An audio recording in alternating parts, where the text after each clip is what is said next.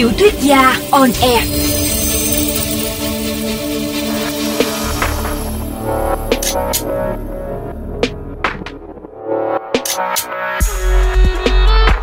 Xin chào các bạn thính giả của VOV Giao thông. Tôi là Zili, tác giả của tiểu thuyết trinh thám câu lạc bộ số 7. Chúng ta lại gặp nhau trong chương trình tiểu thuyết gia on air. Trong buổi phát thanh đêm qua, tôi đã đọc xong phần 2 của chương 22. Bách, Tú Đen và Mai Thanh đã họp kín để trao đổi về hướng đi của các vụ án. Họ xác định được rằng Duga chính là kẻ đã điều hành câu lạc bộ bí mật này. Phần lớn IP của các thành viên câu lạc bộ đều ở nước ngoài. Còn những IP tìm thấy ở Việt Nam thì được những kẻ khôn ngoan chọn quán Internet công cộng để sử dụng.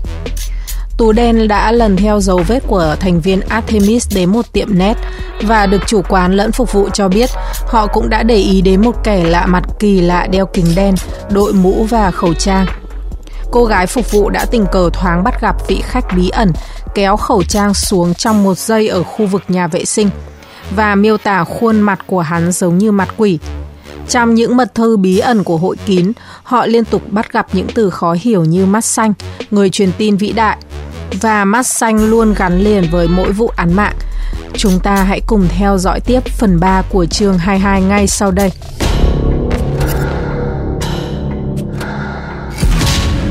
Chương 22, phần 3, mắt xanh.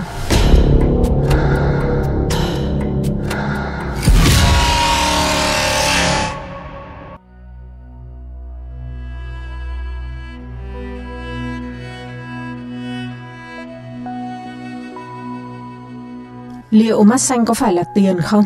Mai Thanh phỏng đoán. Tôi nghĩ không đơn giản thế đâu. Bách bác bỏ. Tôi nghĩ nó là một thứ khủng khiếp, chưa bao giờ từng xuất hiện. Chỉ thị tiếp theo của Duga quả nhiên cũng được đẩy lên vào ngày 24 tháng 9 năm 2014. Trước vụ án Mai Thủy Lê 2 ngày, hắn chỉ viết cần có xương hỡi những người truyền tin của chúng ta. Các ngươi phải làm cho cẩn thận bốn mắt xanh. Vụ này phức tạp hơn nên Duga nhắc nhở người của hắn hãy cẩn thận. Chúng cần xương để hình thành người trinh nữ, đúng như phỏng đoán của Bách và có vẻ như phần thưởng của vụ này đã tăng lên 8 mắt xanh. Có hai người lĩnh nhiệm vụ, Buddha và Chopin. Bách chú ý hơn tới một chỉ thị ngày 28 tháng 9 năm 2014. The messengers has accepted the will of our Lord. He was abroad and brought death to the betrayer. He who cannot keep a secret must die. One messenger needs to return home and we must have him. Thông tin đặc biệt này khiến Bách gợi lên một cảm thức khó hiểu. Anh lầm nhầm đọc theo. Những người truyền tin đã thực hiện sứ mệnh cao cả của ngài. Anh ta đã lên tàu và mang kẻ phản bội đến cho thần chết Kẻ nào không giữ bí mật, kẻ đó sẽ phải chết. Một người truyền tin cần trở về nhà và chúng ta phải giúp đỡ hắn. Có kẻ đã tiết lộ bí mật chăng? Và hắn đã bị thủ tiêu. Có vẻ như vậy. Mai Thành gật đầu đồng tình. Nhưng một người truyền tin cần trở về nhà và chúng ta phải giúp đỡ hắn là ý thế nào? Là một đồng đội của chúng cần sự giúp đỡ. Tú đen bình luận. Nhưng cũng chưa chắc Tụi này đầy những ám hiệu. Anh xem nhé. Ngày 19 tháng 10, ngay trước hôm Linh Đàn bị cắt tai, hắn viết Hỡi những kẻ đồi bại, tất cả còn đang tiếp diễn, trinh nữ của chúng ta cần phải lắng nghe tiếng kêu khóc đau khổ của các ngươi. Tám mắt xanh sẽ thuộc về ngươi. Lần này chúng đã dùng thẳng từ Maiden là trinh nữ. Coi như cái suy luận có vẻ cổ tích kỳ ảo của anh đã được chứng minh. Anh nghĩ gì về từ lắng nghe? Có phải là ám chỉ cái tai không? Cái tai của Linh Đan. Lần này Artemis và Chopin nhận lệnh. Từ debauch chính xác hơn là kẻ trụy lạc. Ám chỉ tình dục. Bách vừa đính chính vừa hí hoáy tra từ điển. Tất nhiên cũng hàm ý là đồi bại. Từ này cũng lặp lại ở chỉ thị tiếp theo vào ngày hôm kia. Kẻ đồi bại hay kẻ trụy lạc, theo ý anh, sẽ đi xuống địa ngục trong gạch vữa ta đã nhìn thấy ngươi cùng những người truyền tin dũng cảm. Ngươi sẽ nhìn thấy chúng ta thôi, hỡi trinh nữ. Tú đen dịch những từ có vẻ như rất tối nghĩa đang hiện trên màn hình. Hắn dùng ám hiệu để vừa ngụy trang trước những kẻ tò mò như chúng ta, vừa ra vẻ kỳ bí để gây ấn tượng với lũ người mê muội cuồng tín này. Mai Thanh nhăn mặt vẻ khinh ghét. Hắn lại nhắc đến từ nhìn và gạch vữa.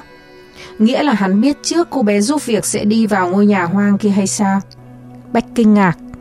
Gạch vữa, ám chỉ cái biệt thự vẫn còn nguyên gạch vữa. Riêng điều này là khác tất cả mọi lần.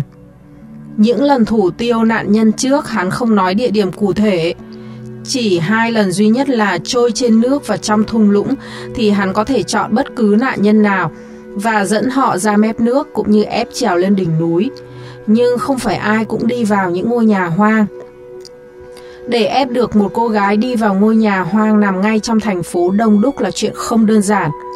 Nó khác hoàn toàn với việc vô hiệu hóa nạn nhân ở những nơi không ai bén mảng trong vòng bán kính vài cây số.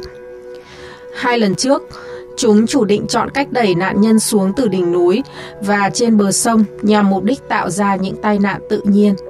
Nhưng tôi đồ rằng việc chọn địa điểm ở ngôi nhà gạch vữa thì không liên quan đến cách thức phi tang, mà liên quan đến việc chúng đã theo dõi từ trước và biết rõ lịch trình của nạn nhân hay ra vào ngôi nhà đó chẳng có lý do gì để cứ phải thực hiện áng mạng ở đúng một ngôi nhà hoang. Chính những lý lẽ vừa rồi của Bách đã khiến anh phải tự dùng mình. Kẻ nào lại có thể biết chắc rằng cô bé giúp việc của Mỹ Lâm hay lui tới chỗ đó gặp bạn tình. Hắn cũng tiếp tục sử dụng từ kẻ trụy lạc. Đây là từ dành cho cô gái dại dột. Liệu hắn có quen biết gã thợ xây bạn trai của cô hay không? Hay hắn đơn phương theo dõi nếu vậy, Duga phải quen thuộc địa bàn đến nỗi chính là kẻ sống ở khu chung cư An Phát. Người nhận điện thoại sáng hôm qua từ cuộc gọi ở máy của Đăng cũng được định vị ở khu chung cư An Phát. Hai phát hiện dùng mình với cái địa danh quen thuộc, khiến Bách lại lạnh gái thêm lần nữa, giống như thể gió mùa đông không nể nang gì bốn bức tường và cánh cửa gỗ dày nặng mà cứ tự nhiên thốc thác vào trong phòng khiến anh ớn lạnh. Các vụ án mạng đều do những người truyền tin khác nhau nhận mệnh lệnh. Riêng trong ba vụ gần đây đều có sự tham gia của Chopin. Tú đen trầm ngâm như thể đang nói một mình. Hắn muốn được nhiều điểm thưởng. Mai Thành nhún vai mỉa mai và gây sợ. Không, Bách phản bác. Ba vụ sau này đều cần đến sự gọn gàng. Chopin có tay nghề về phẫu thuật. Chắc chắn như thế nên hắn lấy đi các bộ phận của tử thi một cách dễ dàng mà không gây ra nhiều tổn thương phần mềm xung quanh. Một thằng đồ tể ư? Một thằng đồ tể biến thái coi việc lấy đi các bộ phận cơ thể người cũng phải nghệ thuật như chơi nhạc giao hưởng ư? Mai Thanh kêu lên. Cả ba sững người, chính Bách cũng chững lại, không phải vì cái suy luận logic mà anh vừa đưa ra. Anh nói khẽ, đây rõ ràng là một giáo phái. Chúng hành động cuồng tín và mù quáng theo chỉ dụ của Lord và Duca. Chúng bị mê muội bởi mắt xanh, một thứ thần bí quái đản nào đó mà chúng ta chưa biết. Nhưng nguy hiểm nhất là một tổ chức tà giáo có mặt ở khắp mọi nơi trên thế giới chứa chấp các thành viên đều không phải loại võ biền tất học. Tất cả sử dụng được tiếng Anh, thậm chí còn có chuyên môn y khoa Chính vì thế nên chúng hành động kín đáo và chuyên nghiệp, không một dấu vết để lại làm vật chứng. Kẽ hở duy nhất là mấy cái Facebook đầy những câu đố như cố tình trêu người chúng ta. Và các IP mà chúng ta sung sướng tìm được thì lại trình ra những địa điểm truy cập chỉ nhằm mục đích chứng minh chúng là những kẻ chuyên nghiệp. Nhưng điều bí hiểm nhất vẫn là Bách còn hạ thấp giọng hơn nữa như thể những điều anh sắp nói ra cũng có thể khiến đám lá cây lạnh ngắt ngoài vườn kia phải dùng mình. Tại sao tất cả bọn chúng đều mang mặt quỷ? Điều gì đã biến khuôn mặt bọn chúng thành ra như thế? Hay giáo phái này tập trung tất cả những kẻ bị ruồng bỏ vì không được mang khuôn mặt người? Chúng bị quỷ ám. Mai Thanh thì thầm. Bách giật mình như vừa chợt nhớ ra điều gì là quan trọng. Anh quay sang tù đen, Hôm qua tôi hỏi cậu có biết Morrissey là ai không? Có biết. Morrissey tên thật là Stephen Patrick Morrissey, sinh ngày 22 tháng 5 năm 1959, từng là ca sĩ vô can trong ban nhạc The Smiths của Anh. Tù đen nhắc lại đúng câu hôm qua giống như một cái máy. Như thể anh thuộc lòng tiểu sử của tất cả những cái tên mà họ đã tìm thấy. Anh ta làm sao? Chả làm sao cả. Chẳng có gì đặc biệt ngoài việc thích ủng hộ phong trào bảo vệ động vật như nhiều ngôi sao khác. Anh ta đấu tranh cho quyền động vật và đã từng xuất hiện trong hình ảnh chiến dịch của PETA, hội những người ứng xử nhân đạo với động vật. Còn gì nữa không?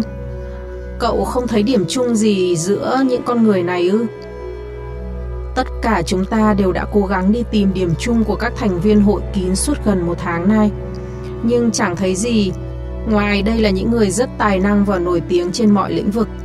Cả rất nhiều nhân vật tôn giáo nữa, Đức Phật, Chúa Giêsu, nữ thần Duga, nữ thần Artemis, Athena. Đúng vậy, có lẽ đây chỉ là một sự trùng hợp thôi. Mai Thanh xen vào. Chúng ngụy trang bằng tên tuổi những người nổi tiếng cho tiện lợi, thay vì mất công nghĩ ra một cái tên như Rose hay Mark.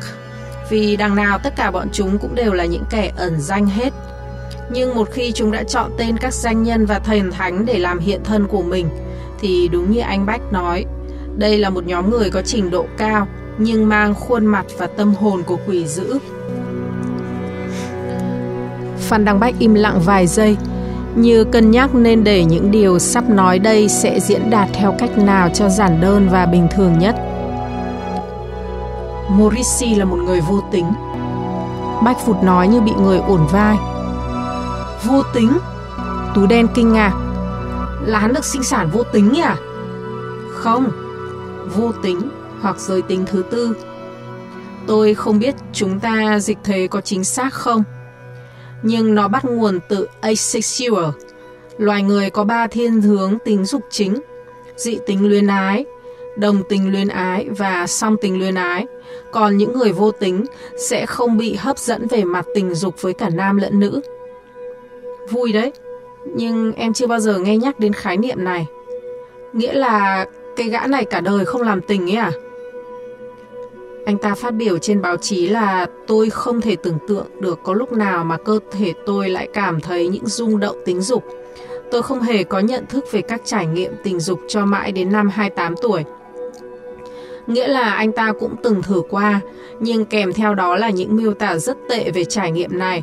Và năm 33 tuổi đã công khai tuyên bố trước báo chí rằng mình là người vô tính. ô vậy à? Thế thì sao nào? Tú đen ngẩn ngơ. Bách thở hát ra nặng như leo dốc. Tất cả những người này đều là vô tính, hay ít ra bị chúng coi là vô tính. Kết luận này thậm chí còn khiến Tú đen ngẩn ngơ hơn nữa. Anh hỏi một câu tối nghĩa. Thế tại sao chúng lại siêu tầm những người vô tính để làm gì? Đầu năm 1948, chuyên gia tình dục học người Mỹ Alfred Kinsey, cha đẻ của chuyên ngành giới tính học, đã gây sốc với toàn thế giới khi xuất bản hai cuốn sách về những xu hướng tình dục, bao gồm cả công cụ đo lường thái độ tình dục gọi là Kinsey Scale. Sau khi nghiên cứu các xu hướng dị tính, đồng tính và lưỡng tính với 5.300 đề tài phỏng vấn thực nghiệm, thì Kinsey đã đánh dấu X cho một thái độ tính dục lần đầu tiên được loài người nhận biết. Những người không bị hấp dẫn bởi tình dục từ cả người cùng giới lẫn khác giới. Hay nói đúng hơn, họ là những người hoàn toàn bình thường và khỏe mạnh, cả về tâm hồn lẫn thể xác, nhưng không hề có nhu cầu về tình dục. Thậm chí không có khái niệm về xúc cảm tình dục. Nhưng chỉ hai thập niên trở lại đây thì đề tài người vô tính mới được các nhà khoa học nghiên cứu một cách bài bản và họ gọi đó là nhóm người đã bị Kinsey bỏ quên, mặc dù ông đã đánh dấu X cho nó. Bách và Tú Đen kinh ngạc quay sang nhìn Mai Thanh như bị thôi miên trong lúc cô thuyết trình về một luận điểm khoa học theo cách đều đều vô cảm. Người nữ cảnh sát tảng lờ ánh mắt nghi hoặc của hai đồng nghiệp và tiếp tục. Đúng vậy, trước giờ chúng ta vẫn nhìn nhận những người độc thân theo cách kỳ thị độc áp bẩm sinh của loài người – Chúng ta cho rằng hoặc họ quá thiếu sức hấp dẫn nên bị ế, hoặc họ quá khó tính và kiêu ngạo nên không thể chọn cho mình một đối tác phù hợp. Chúng ta luôn quy chiếu hiện tượng theo bản chất của chính chúng ta. Chúng ta cho rằng không một người bình thường nào có thể từ chối danh vọng, tiền bạc, ái tình và sự ấm cúng của gia đình. những kẻ từ chối nó hoặc là đạo đức giả mà tự khoác mặt nạ và cố dối lòng mình hoặc là kẻ bất thường về tâm lý. Người độc thân trở thành kỳ dị trong mắt những đồng loại thiếu hiểu biết và khó khoan dung. Họ trở thành đối tượng chế giễu đàm tiếu và thương hại.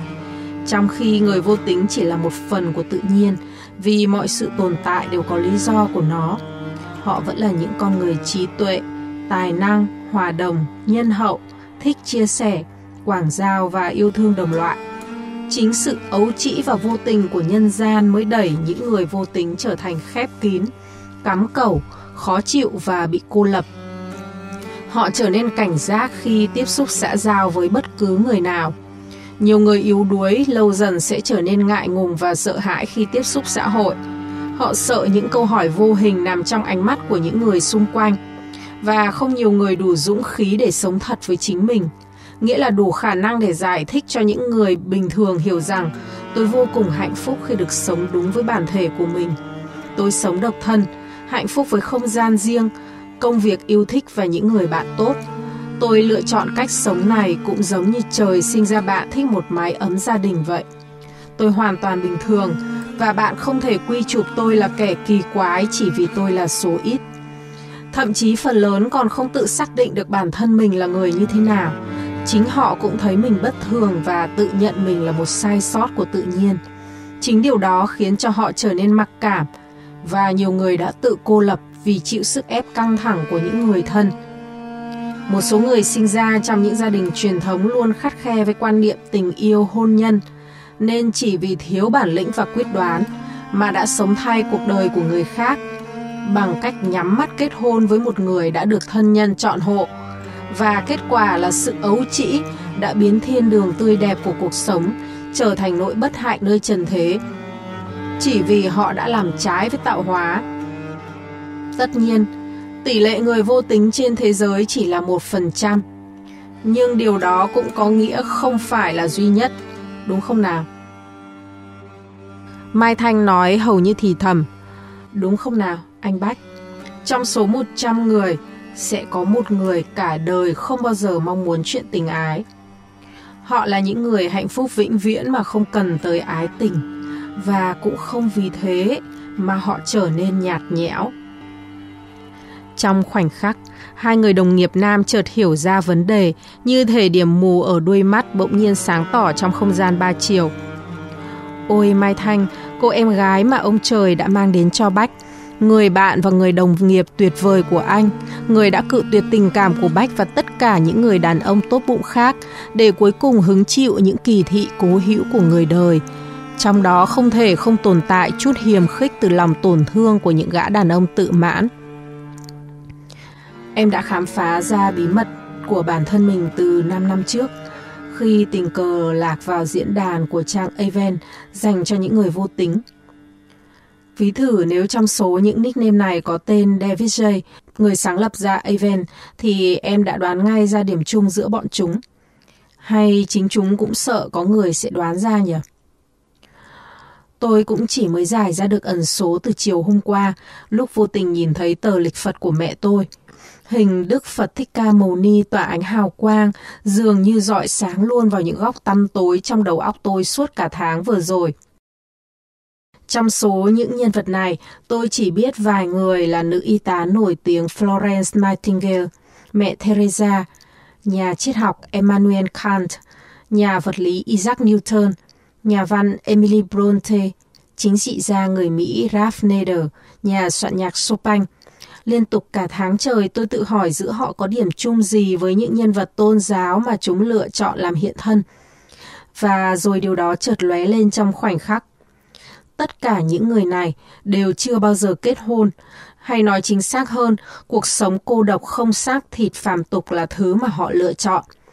Và sau nửa ngày trời tìm kiếm thông tin thì tôi được biết tất cả những người này được cho là vô tính. Ngay cả những vị thần mà chúng lựa chọn trong thần thoại Hy Lạp cũng là các thánh nữ đồng trinh, như nữ thần trí tuệ Athena và nữ thần săn bắn Artemis.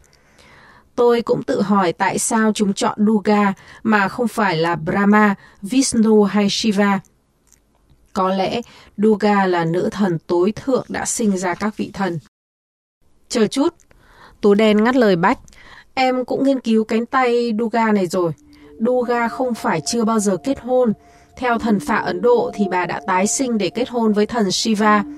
Và các thể hóa thân của bà bao gồm Lakshmi, Saraswati, Kali và Chandi. Tất cả các nữ thần là hiện thân của Duga đều có một ông chồng là nam thần cả. Chúng không quan tâm đến chuyện phức tạp đó đâu. Bách nhún vai. Ngay cả Đức Phật Thích Ca cũng đã từng có vợ đấy thôi, khi Ngài chưa xuất gia và còn là Thái tử Siddhartha. Tuy nhiên, dường như chúng quy tất cả về một mối rằng những nhà tu hành và thánh nhân hẳn phải là vô tính hết.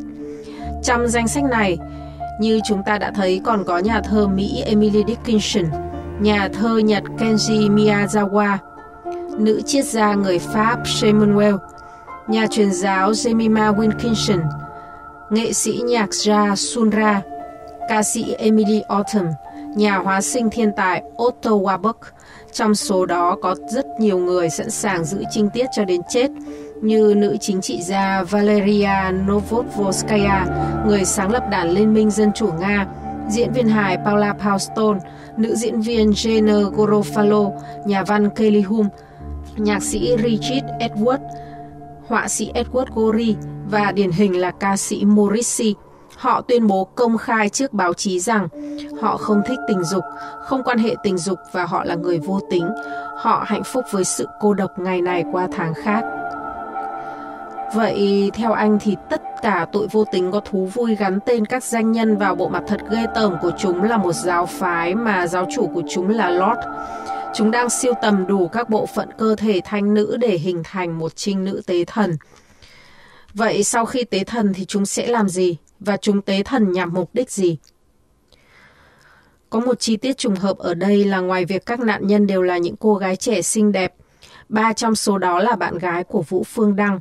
Người thứ tư đã có quan hệ sơ giao với hắn. Còn có một điều kỳ lạ. Ngay trước khi chết, ba trong số các nạn nhân đều liên quan đến các hành vi tình ái là Mỹ Anh, Mai Thủy Lê và Trần Hoa Liên – Mặc dù Trần Hoa Liên lúc đó chưa gặp người tình, nhưng khả năng rất cao là cô ta đã bị theo dõi khi hàng ngày đều hẹn hò bạn trai ở đó. Và kẻ bị bám đuôi chứng kiến cảnh quan hệ xác thịt.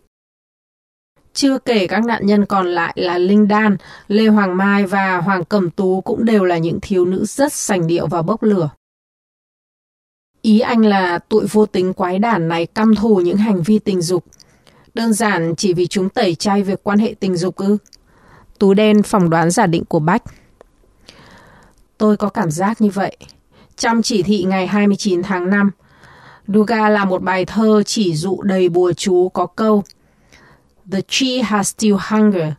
Your libido is being in danger. Thoạt nghe thì tưởng là cái cây đang đói, sinh lực của các ngươi đang gặp nguy hiểm. Chúng ta suy luận thành Chúng đang muốn cái cây ma thuật hay có thể gọi vật tế thần của chúng hút hết sinh khí của những cô gái mà trước sau cũng sẽ nhanh chóng biến thành nạn nhân của vụ án mạng. Nhưng từ libido còn có nghĩa là nhục dục. Vậy thì phải dịch chính xác là dục tình của các ngươi đang đối diện với sự nguy hiểm. Không phải thế, lần này anh sai rồi. Mai Thanh gắt lên cướp lời – Bản thân người vô tính chưa bao giờ có thái độ tẩy chay hay kỳ thị hành vi tính dục. Họ coi đó đơn giản là một phần nhân văn của con người và là động cơ di chuyển nòi giống. Họ không bao giờ cảm thấy những hấp dẫn về mặt giới tính, không có nghĩa là họ căm thù điều đó. Hai chuyện này là hoàn toàn khác nhau. Giống như anh không thích món cháo trắng đúng không nào? Nhưng có bao giờ anh căm ghét người nào ăn cháo không? Tất nhiên là không rồi.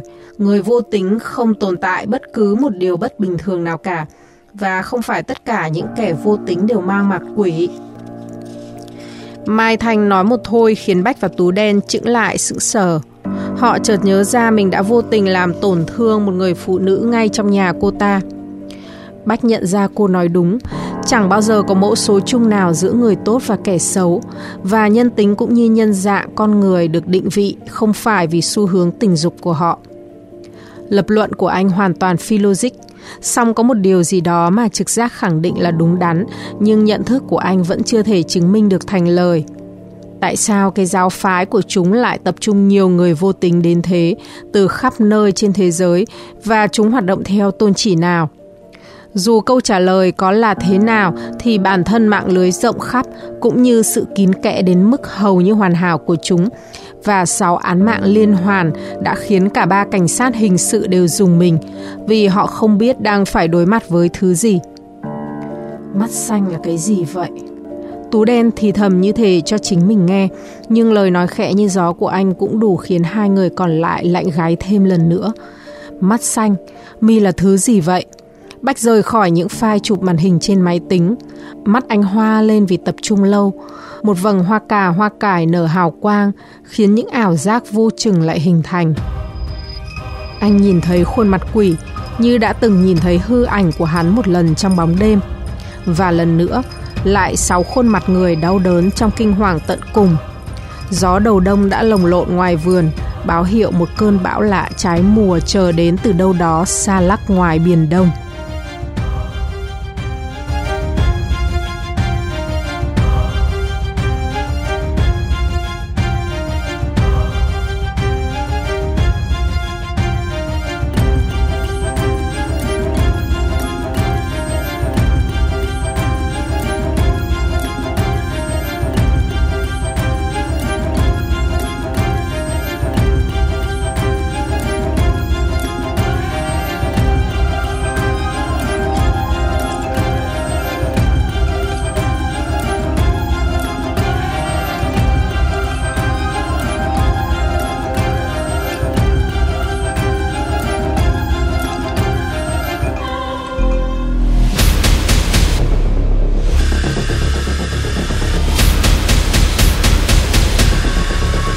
Vị thính giả vừa theo dõi tập 28 bộ truyện trinh thám, câu lạc bộ số 7 của nhà văn Di Ly. Hẹn gặp lại quý vị trong chương trình Tiểu thuyết gia on air vào đêm mai với tập tiếp theo từ bộ truyện này. Xin chào và hẹn gặp lại. Chúc quý vị thính giả có một đêm ngon giấc.